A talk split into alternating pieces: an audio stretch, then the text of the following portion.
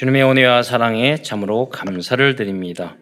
전지전능하셔서 태초에 우주 만물을 창조하시고 그 가운데 우리 인간만 영적인 존재로 창조하셔서 하나님의 그 능력과 형상과 생기와 또 에덴의 축복까지 주신 것 참으로 감사를 드립니다.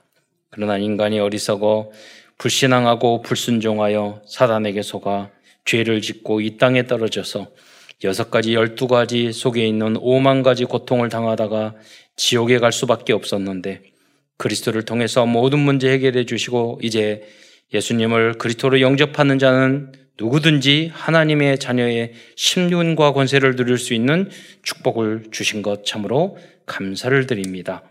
오늘도 사랑하는 모든 성도들이 강단 메시지를 듣고 이 말씀을 통해서 나에게 주신 레마를 발견하여 강단 메시지의 증리될 수 있도록 역사하여 주옵소서.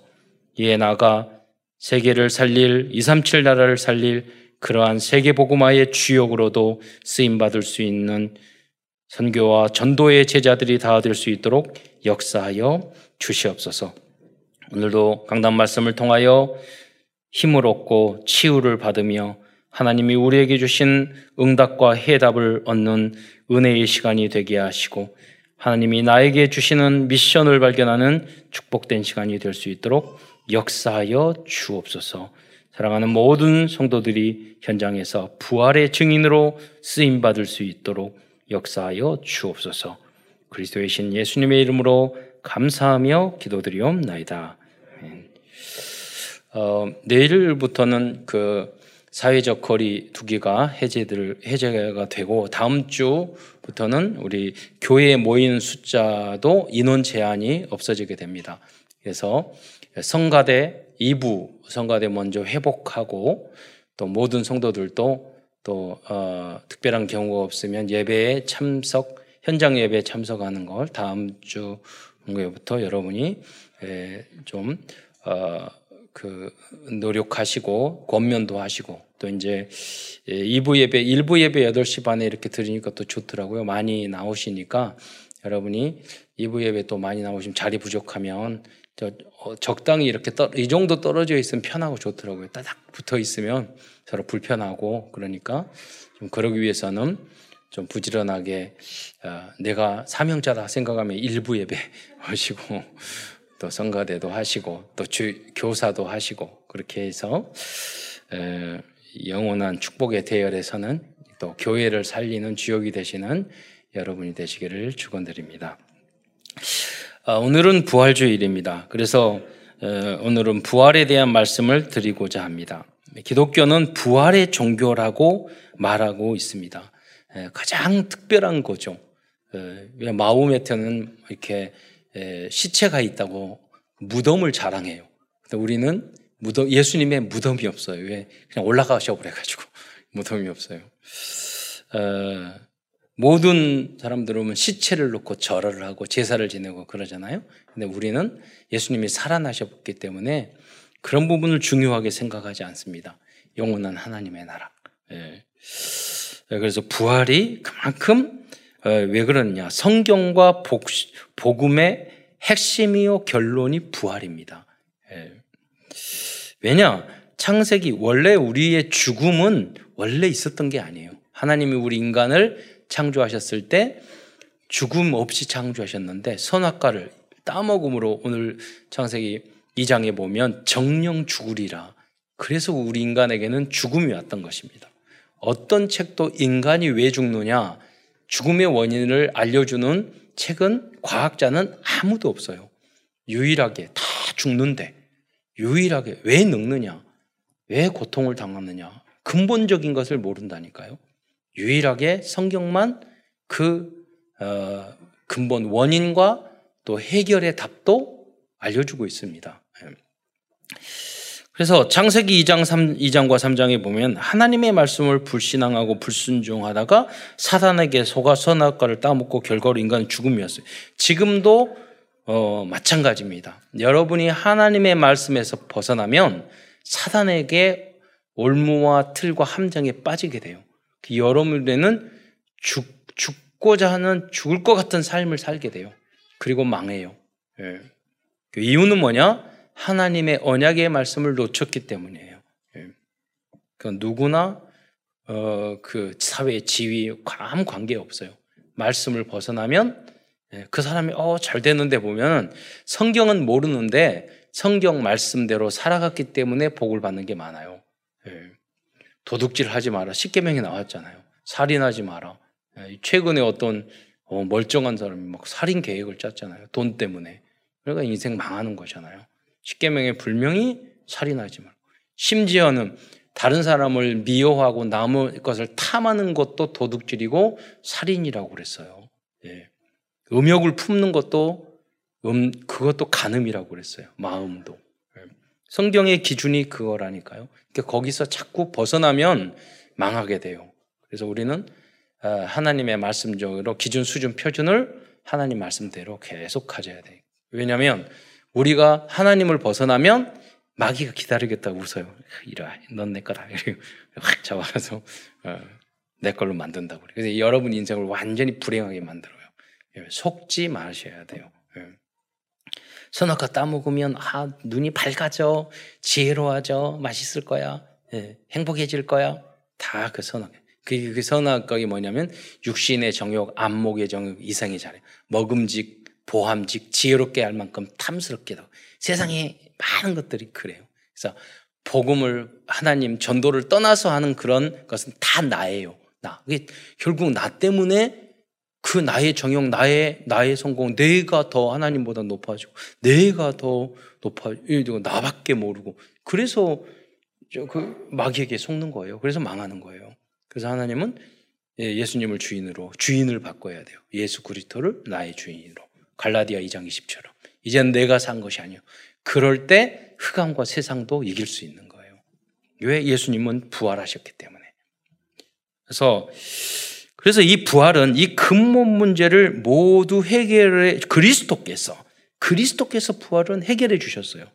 그래서 이, 이것을 뭐라고 그러냐면 창세기 3장 그 문, 근본 문제를 창세기 3장이라고 말하잖아요. 그 창세기 인류의 문제는요 딱 한 가지밖에 없어요. 인류의 문제는 그 뭐냐면 하나님 떠난 문제예요. 거기서 모든 문제가 다 왔어요. 그런데 해결의 방법도 딱 한 가지밖에 없어요. 그렇기 때문에 그리스도예요. 주님이 주인 됐을 때 개인 문제, 가정 문제, 기타 등등 정신적인 문제, 사회적인 문제 뭐 다 해결되는 거예요.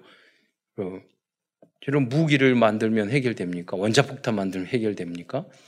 지식 공부 많이 하면 해결됩니까? 해결 안 된다니까요. 그래서 유일한 그리스도, 예, 부활하신 그리스도가 주인 됐을 때 모든 문제 해결되는 거예요. 사람들은 문제가 왜 그렇게 생겼는지를 모른다니까요. 저 부모님은 왜 그럴까? 저 사람은 왜, 왜 그럴까? 아니, 왜 돈 때문에 남편을 죽이고 그렇게 할, 할까? 저 멀쩡한 젊은 사람들이. 창세기 3장에 뭐 얼무틀 함정에 있고 마귀에게 끌려가기 때문에 끌려다녔기 때문에 그래요. 예. 하나님의 말씀을 언약으로 내 영혼 속 깊이 붙잡지 않았기 때문에 결국은 그, 그 재앙과 저주를 받게 되는 거예요. 그런데 오늘 이제 부활절이기 때문에 부활에 대해서 다시 설명을 하자면 많은 성도들은 이 부활과 소생의 차이를 모르고 있습니다. 요한복음 11장에 기록된 나사로가 살아난 사건은 부활의 사건은 아닙니다. 나사로는 부활한 것이 아니고 소생한 것입니다. 그러면 소생이라는 것은 무엇일까요? 소생이라는 것은 죽었다가 살아나는 것은 같지만 부활과는 차이가 있습니다. 나사로가 만일 어, 만약 소생이라는 것은 30살에 나사로가 죽었다. 그럼 부활을 어, 소생하면 30살로 살아나는 거예요. 예. 그러나 부활은 완전히 변화된 부활체로 살아나는 겁니다. 그래서 예수님이 부활하셨을 때 제자들이 알아봤나요? 못 알아봤어요. 한, 한참 대화한 후에 알았고, 엠마오 마을, 걸어가, 걸어갈 때 제자들이 못 알아봤어요. 예. 그리고 소, 그리고 소생한 사람들은 세월이 지나면 다시 늙고 병들고 죽게 됩니다. 나사로도 다시 살아났지만 다시 죽었어요.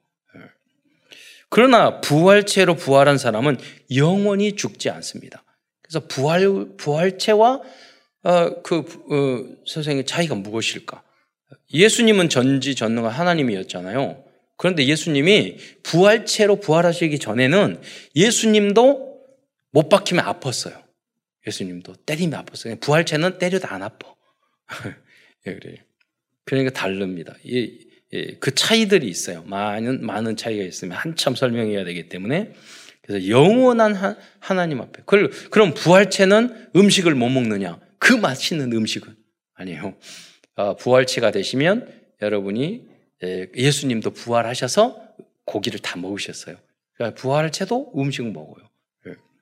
그런데 장점이 있어. 살이 안 쪄. 아무리 먹어도. 그래서 부활체는 다이어트가 필요 없어요. 예, 항상 가장 아름다운 모습으로, 가장 병드는 게 없어요. 가장 건강한 모습으로. 어떻게? 영원으로. 전지전능함으로. 그렇게 되는 게 부활체.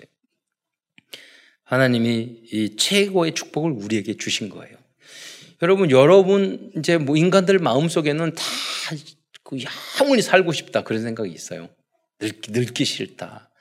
아프기 싫다. 죽기 싫다. 다 그래요. 하나님이 이미, 이미 다 그걸 주셨어요. 그리스도 안에서 믿으면 돼요. 근데 여러분, 제가 강아지가 되지 못했는데 강아지나 원숭이가 나 죽기 싫다. 영원히 살고 싶다. 그 생각 안 한다니까요. 왜? 생명이 없기 때문에 진정한 영혼이 없기 때문에 그래요. 영이 없기 때문에 그래요. 우리 인간만 다 창조하시고 인간만 하나님의 생기를 불러넣을 수 있어요. 그래서 지정의 하나님이 창조. 원숭이가 창조합니까? 짐승하고 그 본능만 있어요. 본능만. 영혼이 하나님의 영이 없기 때문에 그래요. 우리는 새로운 마이크도 만들어 뭐 만들지 않습니까? 근데 원숭이가 자전거 타죠. 그거는 본능으로 가르쳐 줬기 때문에 타는 거지. 자기가 고민해서 걸어 다니니까 힘드니까 자전거 개발해야지. 이런 생각을 못 한다니까요. 예. 그 차이를 과학자들도 전혀 몰라요. 왜 그러느냐? 영적인 것은 영적으로야만 분별하는 거예요. 그러니까 눈 깜깜하면 안 보이잖아요. 빛이 안 들어가면 영원한 창조주 하나님의 그 영적 진리가 안 믿어지는 거예요. 그러니까 이성의 한계로만 생각을 하려고 하는 거예요. 그러니까 우주 만물을 창조하시고 창조 하나님이 안 믿어지는 거예요. 왜? 네. 그래서 칸트도 말하기를 종교가 왜 필요하냐. 이성의 한계로서의 종교를 이야기했단 말이에요. 음. 그래서 최고의 석학도 천재도 고민하다 보니까 아무리 윤리, 도덕, 도덕, 윤리 다 생각을 했는데도 인간이 안 되거든. 그래서 뭐냐면 종교가 필요하고 어, 합리적으로 인간들은 생각을 안 해요. 이익만 생각하지. 그러니까 이성주의, 합리주의 해봤자 서로 싸우고 전쟁하고 합리적으로 살지 않아요. 그러니까 도덕 윤리가 필요하다. 그럼 도덕 윤리 필요하면 뭐, 뭐예요? 그럼 죽은 다음에 하나님의 어, 절대자의 심판이 있어야 된다. 그러니까 종교는 필요하다. 그래야지 인간은 윤리 도덕을 지킨다. 무서우니까. 어, 그렇게 칸트도 이야기한 거예요. 예, 결국은. 예. 그래서 그 이성의 한계를 이야기한 거란 말이에요. 예. 구약 성경과 신약 성경에 보면 소생한 사람이 여러 명 등장하고 있습니다. 엘리야도 예수님도 베드로도 바울도 죽은 사람을 살리, 아, 살린 기록이 있습니다. 그들은 그러나 그들은 소생한 것이지 부활한 것은 아닙니다. 부활의 첫 열매는 예수 그리스도입니다. 그래서 고린도전서 15장 20절에 보면 이, 어, 그리스도께서 죽은 자 가운데서 다시 살아나사 잠자는 자들의 첫 열매가 되셨다고 말씀하셨습니다. 그리고 지금까지 그 누구도 부활한 적, 적은 한 번도 없습니다. 우리 성도도 그러면 우리 우리는 언제 부활하느냐? 우리 성도들의 부활은 주님께서 마지막 때 재림할 때 부활하게 될 것입니다. 그래서 고린도전서 15장 51절에 보면 보라 내가 너희에게 비밀을 말하노니 비밀이라고 그랬어요. 우리가 다 잠잘 것이 아니요 마지막 날에 날에 순식간에 호련히 변화되리냐 변화. 왜냐면 그냥 육에서 호련히 부활체로 변화되는 거예요. 호련히 다 변화되는 거예요. 예. 그래서 테살로니가 전서 4장 16절 17절에 보면 주께서 호령과 천사, 천사장의 소리와 하나님의 나팔 소리로 친히 하늘로부터 강림하니 빰빠라밤 소리 지르답니다. 저는 꿈에서 들었어요. 예. 갑자기 제가 앉아 있는데 차 수평선에서 천사들이 확 올라오면서 나팔을 소리는데 그 나팔 소리는 그냥 빰빰 이게 아니었고 빵 하는 소리가 올라오는 거예요. 제가 심장이 터질 것 같은 그런 소리였거든요. 그렇게 될지는 모르겠지만 그 뭐 그런 것들을 과정을 통해서 제가 신앙을 하게 됐고 하나님의 부르심을 느끼게 됐는데 그 세상에 없는 소리 한 번도 며칠 동안 그 기억이 나는 거예요. 예. 아 이렇게 그러면서 제가 자도 저도 모르게 소리를 지르는데 저희 주위 오시나니까 그랬더니 제 몸이 확 올라가더라고요. 음. 그래서 제가 신학교를 가게 됐어요. 그래서 안 가려고 그랬는데 장로하려고 그랬는데 하나님 강하게 부르셔가지고 그런 걸 계속 보여주는 거예요. 대학교 3, 4학년 때. 그래서 어, 어, 나, 친히 하늘로부터 강림하시니 제가 뭐 그 꿈을 꿔, 서 믿고 안 믿고 안 꿔서 안 믿고 그런 건 아니에요. 성경에 나와 있는 게 중요한 거예요, 여러분. 그래서 그리스도 안에서 죽은 자들이 먼저 일어나고 성경에 나왔잖아요. 그 먼저 예수님이 믿다고 순교한 사람도 있을 거 아니에요.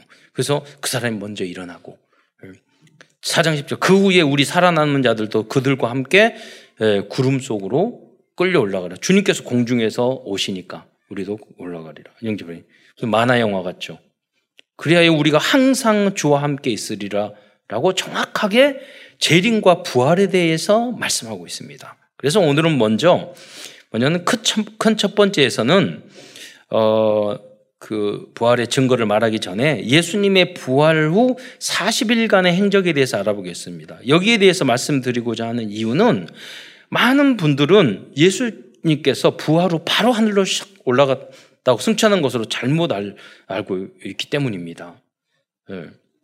그런데 예수님은 그리고 예, 예수님께서 부활 후 40일 동안 활동하신 내용과 목적을 잘 모르고 있기 때문입니다. 그런데 예수님 왜 그렇게 길게 40일 동안 그냥 빨리 올라가지 않으시고 부활까지 하셨는데 왜 남으셨을까요? 이유가 있다니까요. 네, 그 이유가 뭐냐면 예수님의 부활을 믿고 보고도 그들이 뭐냐면 그 다 봤잖아요. 그러면 예수님을 위하여 목숨을 걸어야 될 때 다 돌아갔어. 안 믿었어요. 부활을 보고도 고기 잡으러 갔다니까요. 그러니까 다시 한 사람 한 사람은 탁 나타나셔서 그들에게 예수님이 미션을 다시 준 거예요. 그래서 그, 그 내용을 이제 좀 예수님 부활 후 행적을 먼저 대표적인 거 보자면 여인들이 예수님이 부활 후 이제 어, 여인들이 그, 그, 어, 사흘 후에 예수님이 그, 저기 새벽에 예수님의 무덤에 가보니까 무덤 비어 있는 거예요. 예. 그리고 천사가 아, 청년과 천사가 있으면서 말하기를 예수님 부활하셨다. 그 후로 예수님도 만나게 되는데요. 여인들은 예수님이 돌아가신 사흘 후에 새벽에 빈 무덤을 보게 됩니다. 그래서 안식 후 첫날, 네, 그래 안식 후 첫날. 그래서 제칠 안식일은 틀리는 거예요. 여러분 우리가 주일을 섬긴 것은 원래 과거의 구약에는 안식일 날, 토요일 날, 금요일 날 저녁부터 토요일 저녁까지를 이렇게 안식일로 지켰거든요. 근데 예수님이 주일 날 새벽에 부활하셨어요. 그래서 주일로 안식일이 주일로 바뀐 거예요. 그래서 안식 후 첫날. 근데 예수님이 사흘인데 시간을 계시다면 토요일은 24시간이고 월요일 어, 금요일 3시에 예수님이 돌아가셨겠고 월요일 날 주일 날 새벽에 부활하셨겠는데 40 딱 40시간 정도 돼요. 그래서 23 24시간 곱하기 3일 해, 해 가지고 그게 나오는 게 아니라 어, 예수님 그 시간을 사망하시고 부활한 시간을 생각하면 40일. 그러니까 40일은 고난의 숫자잖아요. 그러니까 의미 있는 거예요, 40이. 그래서 어, 그 이제 40일이 지나고 사흘 만에 갔더니 예수님이 돌아가시 빈 새벽에 보니까 빈 무덤이었던 거예요. 그게 마태복음 28장 1절 2절을 보면 안식일이 다 지나고 안식 후 첫날이 되려는 새벽에 정확히 표현하고 있죠. 막달라 마리아와 다른 마리아가 무덤을 보려고 갔더니 이 두 마리아가 있어요. 큰 지진이 나며 주의 천사가 하늘로부터 내려와 돌을 굴려내고 그 위에 앉았는데 이렇게 나오고 있어요. 그 후에 부활하신 예수님은 여인들과 두려워 떨고 있는 제자들에게 나타나셨습니다. 어. 또 그리고 어, 엠마오로 가는 제자들에게도 또 나타나셨어요. 그뿐만 아니라 의심하는 도마에게 나타나시고 내 손을 만져보라, 내 옆구리를 만져보라 그랬잖아요. 그러니까 이 도마가 나의 주, 나의 하나님이라고 최고의 고백을 한 겁니다. 의심 많은 도마. 부활. 나는 이야기 안 돼. 나는 직접. 그러니까 여기는 아주 과학적이고 합리적이고 이성적인 사고를 가진 그 인물이 도마예요. 예. 그런데 확실히 확인하고 확실히 고백을 했어요. 그러니까, 그러니까 여러분도 그게 중요하다니까요. 대충 확인도 안 하고 대충 믿고 대충 신앙생활하고 어, 그러니까 뜨겁지도 않고 차갑지도 않잖아요. 그러니까 확실히 연구. 저는 뭐 중고등부 대학교 다닐 때 서, 제가 의심 나면 모르겠으면요 기독교 서점 서점에 가그 책을 다 찾아서 제가 다 연구 읽었어요. 예, 보고 대충 믿고 왜냐면 너무 중요한 건데 대충 넘어가면 안 되잖아요. 많은 분들이 그냥 신앙생활하고 자기 나름대로 어디서 들려 들었던 그 이야기 듣고 확인도 안 하고 연구도 안 해보고 대충 신앙생활하고 안 믿고 이렇게 하거든요. 네. 너무 중요한 건데 확실하게 우리가 확인을 해야죠. 저도 약간 도마 체질이 있어요. 예. 가지고 어, 그리고 부활하신 주님을 보고도 고기를 잡으러 간 제자들에게 또 나타나셨습니다.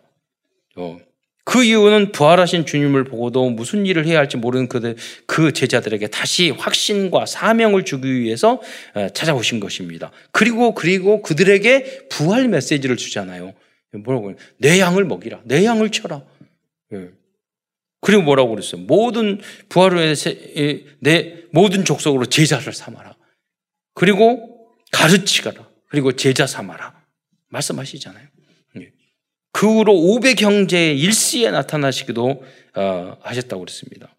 그리고 이제 사도행전 1장에 보면 마지막 40일째는 제자들이 보는 가운데 감남원에서 승천하셨습니다. 그런데 여러분 성경에는 그리고 성 기록되어 있지 않았지만은 예수님이 이 여기에 성경에 기록된 사람에게만 나타난 것이 아니라 그러면은 일주일이면 돼요. 근데 40일 동안 왜 계셨을까요? 많은 사람에게 부활을 보이신 거예요. 부활 전도를 하신 거예요. 자, 여기서 제가 묵상을 해 봤어요. 여러분, 그런데 그 중에서 이 부활을, 음, 하실 동안, 어, 결국 예수님께서 부활하신 후 40일 동안 하신 사역은 예수님이 승천하신 후 부활을 증거할 제자들을 모으는 것을 했던 겁니다. 그들은 부활을 증거할 제자, 로 그, 그들로 부활을 증거한 제자로 제 삼는 것이 부활을 40일 동안 집중하셨던 절대 목표였던 것입니다. 그런데 여러분, 제가 묵상하면서 생각해 봤어요. 어, 부활한 예수님을 보고도 안 믿는 사람이 있었을까요? 저는 많았다고 생각합니다. 예수님이 많이 만났어요. 여러분 부, 지금 딱 부활 예수님 부활하셨어. 예. 그, 그, 그 근거는, 그 증거는 뭐냐? 부자와 거지 나사로. 나사로에게 살아나서 너 가서 우리 형제들에게 말하면 믿지 않겠냐? 그러니까 말을 하죠. 아브라함이 지금 있는 목사님하고 전도자들의 이야기를, 장로님의 이야기를 듣지 않는 사람은 죽은 사가 살아나서 말을 해도 안 들을 거다. 예. 그러니까 예수님이 부활했지만 안 믿을 사람은 끝까지 안 믿는다니까요. 그러니까 믿음은 사실은 하나님의 은혜요, 선물이라고 말하지 않았습니까? 여러분, 믿는 사람이 되시기를 축원드립니다. 그래서 그 중에서도요, 정확하게 정말로 이게, 이게 관심을 갖고 영적인 것에 관심이 있어야 돼요. 그래야지 그걸 붙잡고 믿을 거 아니에요. 그걸 가지고 믿었던 사람, 이게 목숨을 걸고 그때 당시에 예수를 믿으면 목숨을 바쳐야 돼요. 목숨을 걸고 믿었던 인물들이 있었어요. 그 사람이 누구냐면 마가 다락방에 120명, 남자만 120명, 아이들과 여자 합쳐서 500명 중. 그 제자였던 거예요. 이 마가 다락 그들이 모였던 거예요. 예수님의 부활을 통해서 다 예수님이 찾아갔다고 봐요. 제가 제 개인적인 소설이에요. 천국에 가서 물어봐야 되겠는데 맞는 것 같아요. 그리고 그 외에 많은 사람도 찾아내. 여러분 생각하고 오병이어로 5천 명을 먹였잖아요. 그들이 그 기적을 보고도 예수님이 돌아가시 안 믿었어요. 먹는 것만 생각하고 그 기적 무리를 걷는 것을 봤지만 안 믿었어요. 예수님 십자가에 달 돌아가니까 우리 인간들이 그렇다니까요. 그래서 이 마가다락방에 모였던 이 최, 어, 이 마가, 이 최초의 교회가 마가다락방이 나중에 최초의 교회인 예루살렘 교회가 되었고 그때 로마 시대에 수백 년 동안 전 세계에 부활하신 그리스도를 증거하는 그 부활의 증인이 되었던 것입니다. 지금 우리가 전도할 때는 구원의 길을 이렇게 십자가를 하잖아요. 예수님 영접하십시오. 근데 그때 초대교회의 전도의 방법은 가장 중요한 전도가 뭐냐면 그 나사렛인 예수가 십자가에 달려 죽었는데 살아나셨다. 이게 전도예요. 예, 이게 전도였어요. 그 예수님을 영접하라. 부활하신 예수님 영접하라. 불신자 상태 여섯 가지가 너무 많잖아요. 다 설명하고. 그러지도 않았다니까요. 큰 두 번째에서는 부활의 증거에 대해서 말씀하겠습니다. 여러분 생각, 일반적으로 생각할 때 사람이 죽었다 살아나? 일반적으로 생각할 때는 안 믿잖아요. 그러니까 어, 유추해서 예수님이 죽었다 살아나? 살아났어? 그거 어떻게 믿어? 얼마든지 말할 수 있는 부분이에요. 그래서 부활의 증거에 대한 내용도 또 부활을 반대 증거를 믿지 않았던 사람들의 주장도 저희들이 알 필요가 있다는 거죠. 그래서 부활을 부정하는 사람들의 몇 가지 주장에 대해서 알아보고 그 주장들이 우리가 봤을 때 받아들이기 어려운 이유에 대해서 간단히 말씀드리겠습니다. 뭐 부활절마다 설명이 드리는 것은 여러분 뭐 새 가족들이 있기 때문에 이제 오셨기 때문에 어, 또 설명을 부활절마다 이제 주님이 오신 날까지 할 겁니다. 그러니까 이제 그 첫 번째는 기절설입니다. 이 주장은 예수님이 죽지 않고 십자가에서 기절했다는 거예요. 살아, 죽지 않았으니까 기절했다는 거예요. 말할 수 있잖아요. 근데 이 주장이 틀려, 틀렸다는 증거는 창의 옆구리를 찔렸을 때 물과 피를 쏟았다고 성경에 분명히 기록되어 있어요. 근데 피와 함께 물이 나왔다는 증거는 창이 심장을 찔렸다는 증거고 그 물은 심장에서 분리된, 분리된 혈소판 내지 혈청. 이 혈청이 여러분 보면 수혈을 할 때 보면은 이게 그 투명해요. 하얘요. 물 같아요. 증거, 그 증거예요. 왜, 왜 그러면 이 로마의 군인들은 강 방패를 들고 있기 때문에 오른쪽 옆구리 여기에 창을 다섯 번째 갈비뼈에 창을 꽂는 그 연습을 계속했다는 거예요. 예. 그러니까 이분들은 이 사람들은 창으로 찌를 때 그 원리를 알았어요. 심장을 찌, 찔러야 죽는다는 것을 알고 거기까지 찔러요. 로마 군인들은 그렇게 그러니까 세계를 정복했죠. 로마 군인들이 그렇게. 어, 그래서 물과 피가 쏟아졌다는 거. 이, 이 24시간 안에 심장이 파, 급격하게 파열이 되면 그, 그 상태에서는 찌르면은 이제 그 나, 하얀 물과 피가 나온다 하는 거예요. 시간이 또 오래되면 안 되고. 이제 그 십자가의 상에서 예수님이 3시간 만에 급속히 막 소리 지면서 너무 고통을 당하면서 하나님 어찌하여 나를 버리셨나이까. 그렇게 말할 정도로 심장이 파열될 정도로 주님이 고통스러웠던 거예요. 그래서 이제 심장 파열해서 먼저 죽으니까 나머지 옆에 있는 사람들은 다리를 꺾었잖아요. 때려서 부러뜨렸다고요. 그런데 예수님은 다리를 부러뜨리지 않았어요. 왜, 왜냐? 왜 다리를 부러뜨렸냐면 십자가에 오랫동안 있으면 너무너무 고통스러우니까 빨리 죽게 하려고 다리를 부러뜨리면 이제 조기 사망, 빨리 죽을 수 있으니까 그렇게 했는데 예수님을 확인해 보니까 안 죽었어요.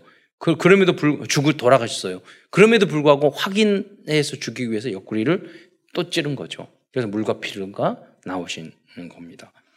구약에 보면은 이미 예언되어 있어요. 그 뼈를, 뼈를 상하지 않는, 않을 거라고. 그러니까 양쪽에 있는 그 부, 도둑들은, 강도들은 뼈가 부러졌는데 예수님은 안 했잖아요. 그게 예언된 그리스도죠. 두 번째 주장은 도난설입니다. 예수님의 시체를 제자들이 제자들이나 성도들이 훔쳐갔다는 주장입니다. 심지어 뭐 유대인이나 로마 사람들이 훔쳐갔다고 이야기해요. 그러니까 유대인이나 로마 사람이 훔쳐갈 이유가 없고요. 그런데 이 주장도 타당성이 없습니다. 왜냐하면 예수님의 10명의 제자는 한 명의 요한, 세례, 그러니까 사도 요한 빼놓고, 어, 이제는 10명. 그 마띠아까지 합하면 11명 됐는데 모두 순교 순교했는데 자신들이 훔쳐간 시체를 위해서 순교했다는 것은 설득력이 없기 때문이에요. 예. 세 번째는 주장은 환상설입니다. 그러나 고린도서에 보면 500여 성도들이 일시에 보았다고 기록되어 있습니다. 한두 사람이 헛것을 보았다면 모르겠지만 500명이 일시에 똑같은 환상을 볼 수 없는 것입니다. 또 다른 색다른 주장이 뭐냐면 어떤 사람은 말하기를 예수님은 역사상 존재하지 않았던 허구의 인물이고 예수님이 존재했다는 자료가 없다는 주장을 하고 있어요. 이런 주장은 가장 억지스러운 주장이에요. 여러분, 인류 역사상 존, 예수님이 역사상 존재했다는 증거는 여러분 세종대왕이나 이순신 장군이 존재했다는 역사적 자료보다 최소한 100배, 수백 배의 증, 역사적인 자료와 사료들이 존재하고 있어요. 예. 예를 들면 조선 왕조 500년 그 실록도 세 개가 있었는데 두개 탔잖아요. 한 곳밖에 없어요. 근데 신약 성경의 사본은 몇 천 개가 돼요. 이스라엘에 가면 그거 다 전시도 해놓고 예, 다 있어요. 그 바티칸에도 그런 자료들이 어마어마하게 많이 있어요. 그러니까 예수님이 존재했다는 거. 그리고 그 2000, 지금까지 2000년 역사에서, 인류 역사에서 그리스도, 기독교, 어, 예수님이 영향을, 영향, 유럽 전체는 다 그리스도의 영향을 받았어요. 이게 좋든 나쁘든 전쟁을 했던, 십자군 전쟁을 했던 어쨌든 간에 그 영향 속에 있는 거예요. 그래서 역사적인 증거는 뭐냐면 실험실에서 현대 과학, 과학적인 증거는 실험실에서 실험을 하고 검증하고 반복 가능하고 어, 재생, 재형 가능하고 마이크를 만들면 똑같이 계속 만들어야 돼요. 그런데 여러분 우주 만물을 창조하신 것을 재형 가능해요? 그래서 그거는 비과학이 아니라 초과학이에요. 현대 과학의 범주를 벗어나는 것을 말하지 비과학. 그러니까 일반 성도들이나 렘넌트들은 하나님의 우주 만물의 창조를 현대 과학으로 검증, 비과학으로 안다니까요? 아니에요. 초과학이에요. 과학으로 검증할 수 없는 영역이라는 거예요. 그래서 그 영역은 신앙의 영역이고 믿음의 영역인 거예요. 음. 그러면 진화로는 검증할 수 있느냐? 전혀 검증 안 돼요. 여러분, 그래서 어, 그 사피엔스라 책을 치는 유대인 교수가 있는데 유발 아, 하라리라는 교수가 사피엔스를 책을 쳤는데 그 그분 책을 보면은 뭐 그 이야기를 앞부분부터 써요. 100, 135억 년 전에 우주가 만들어졌고 뭐 몇십 몇억 년 전에 생명태가 만들어지고 사피 호모 우리 인간의 종은 소모 사피엔스가 만들어졌는데 지나 이렇게 해가지고 왔다 이렇게 이야기를 전지로 까는 거예요. 그러면 근데 저희들이 뭐 목사 우리 장로님들 아실 거예요. 제가 저희들이 곧 중학교에 공부를 할 때는 오스트랄로피테쿠스 그 다음에 뭐 사피엔스, 네안데르탈린, 크로만령인 그래서 단계적으로 진화됐다고 배웠어요. 근데 제가 비행기 타고 갔는데요. 깜짝 놀랐어요. 전혀 달라진 거예요. 뭐냐면 그들이 모두 다 멸종했고 사피엔스만 살아남았다. 그 사람이 우리 7만 년 전에 우리 인류의 조, 조상이다. 그 사피엔스가. 나머지들은 왜냐면 나머지 유인원들의 유인들의 변해 중간 단계 증거가 하나도 없는 거예요. 그러니까 싹 없애버렸어. 우리 때는 그렇게 안 배웠어요. 그래서 깜짝 놀랐어요. 얘네들이 다 거짓말을 이렇게 과학적으로 거짓말 하는구나. 그러면 7만 년 전에 어? 사피엔스가 있었, 우리 인류로 진화됐다는 증거가 있냐고요. 전혀 없어요. 그런데 모든 학문과 과학의 그 우리 우리 학문 안에 이 진화론이라는 게 당연한 걸로 깔려져 있어요. 불신자. 그게 최고의 지식인 줄 알고 있어요. 거기에 벗어나면은 무식했다고 비난받아요. 음. 틀린 과학인데. 그래서 우리 랩런트들이 성장하고 공부해서 그런 잘못된 창조 과학자가, 교학자가 돼서 그 잘못된 이론을 다 깨부셔야 돼요. 그래서 창조 과학, 과학으로 하나님의 존재를 증명할 수 없어요. 과학으로. 왜 그러느냐? 과학적으로 하나님이 측량 가능하고 뭐 무슨 실험 가능하고 천국 지옥 우리가 우주센터 갔다 올 수가 없어요. 그래서 그런 믿음의 영역이에요. 그래서 과학의 창조 과학의 첫 번째 역할이 뭐냐면 잘못된 진화론과 같은 과학을 과학의 이론을 깨부시는 거예요. 그게 창조 과학자들이 먼저 해야 될 일이고 그 다음에 보다 더 합리적으로 우리가 창조지론 객관적으로 설명해 주는 거예요. 그 선택하는 것은 그, 그 사람들의 당연히에요. 그 진화를 선택할지 창조론을 선택할지 그거는 그 사람의 믿음에 달려, 달려 있는 거예요. 그래서 여러분 하나님의 은혜로 믿게 된줄 어, 믿습니다. 그래서 믿음은 어디서나 들음에 나고 들음은 그리스도 말씀. 성경 말씀을 들었을 때 진리를 들었을 때 깨달아지는 거지.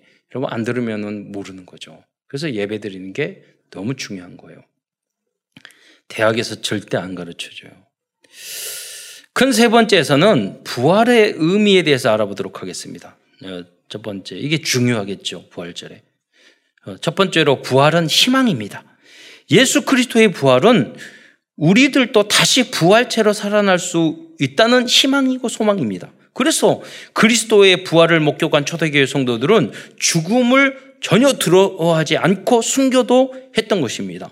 오늘 대한민국에서 우리가 예수 믿으면 순교하자. 이렇게 예수 믿고 우리 순교합시다. 그렇게 전도합니까?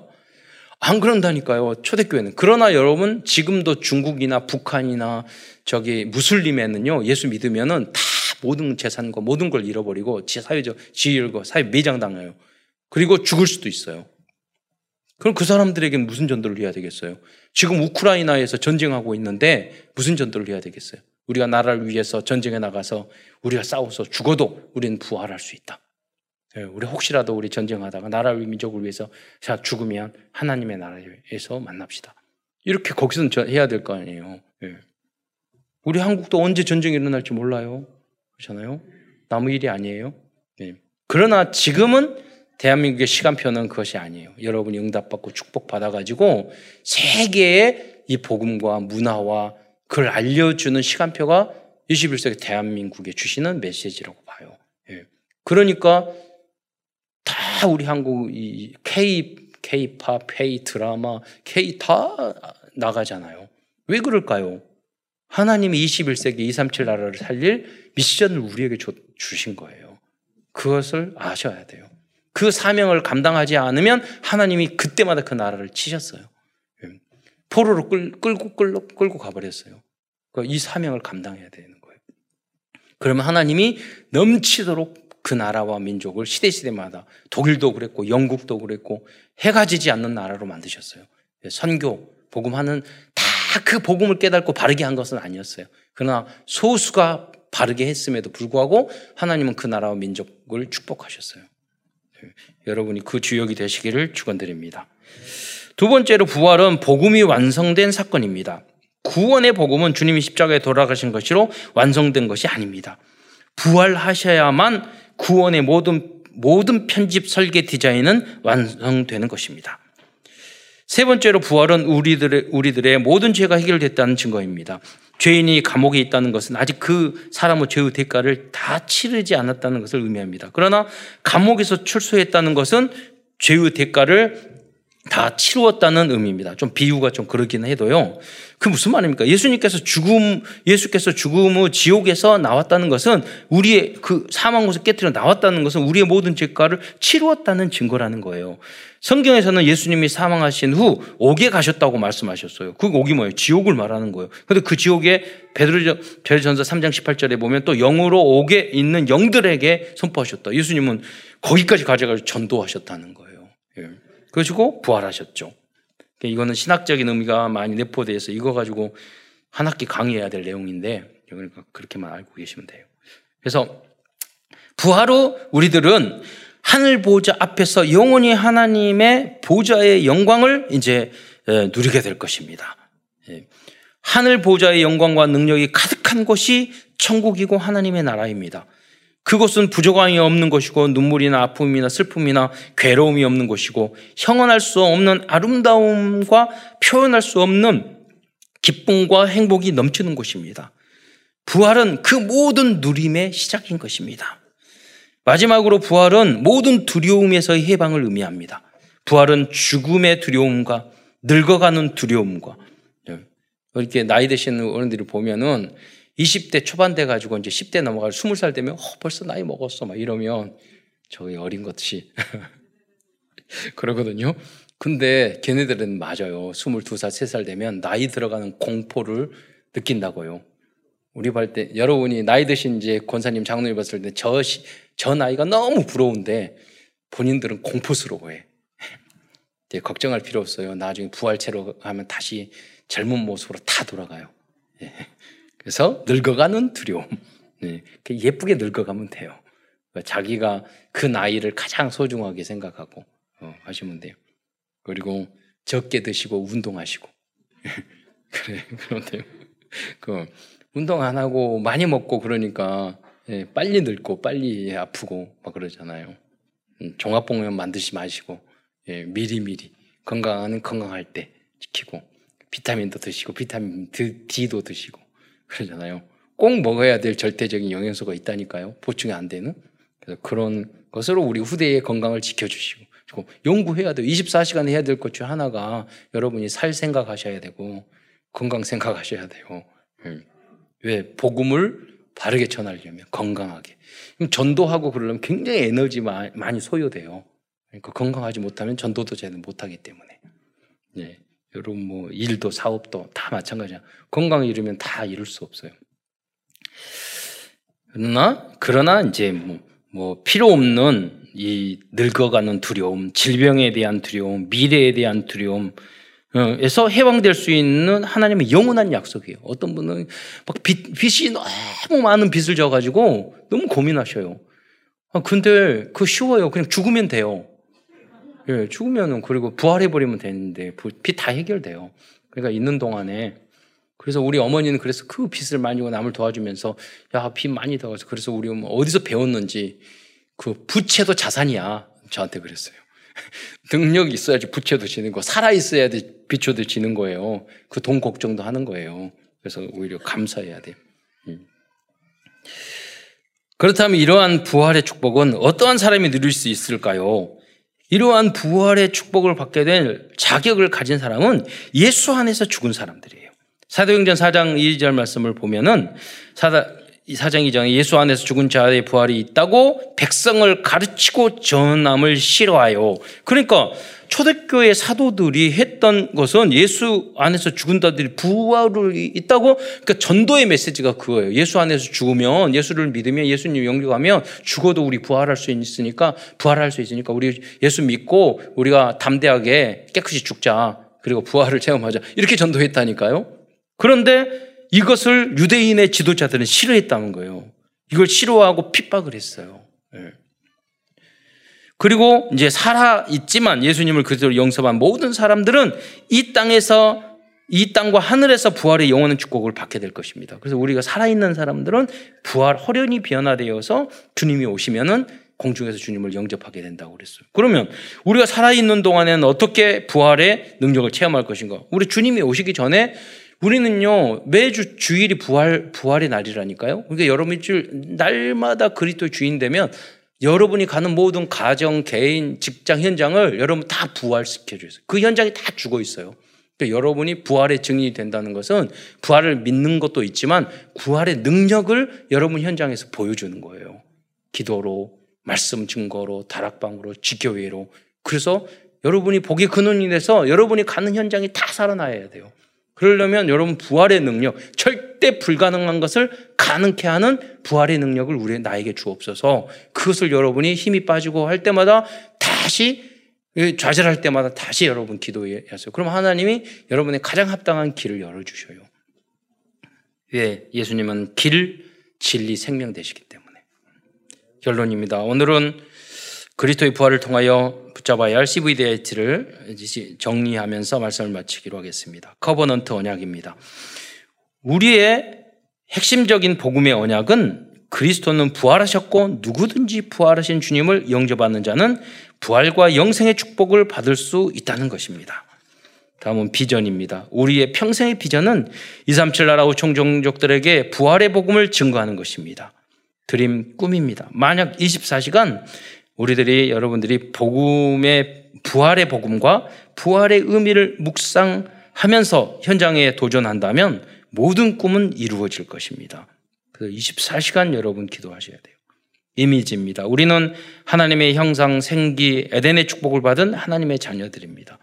문제가 올 수 있잖아요. 그 문제가 왔을 때 여러분 조금만 집중하여도 답과 응답과 해답이 보일 것입니다. 보이고 모든 것을 살리는 부활의 능력을 체험하게 될 것입니다. 프랙티스 지속적인 실천입니다.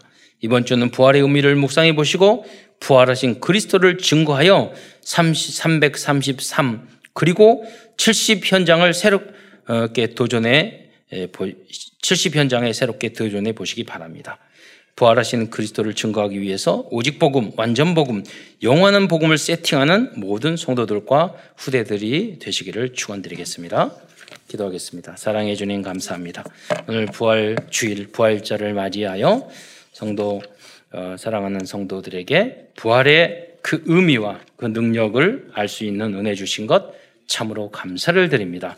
사랑하는 모든 성도들이 이 부활의 가치와 의미를 알고 확신을 가지고 부활을 모르는 많은 사람들에게 이 부활의 메시지를 부활하신 그리스도를 증거하는 증인으로 어, 사는 승리하는 참된 승리의 언약의 예정을 걸어갈 수 있도록 축복하여 주옵소서. 그리스도의 신 예수님의 이름으로 감사하며 기도드리옵나이다.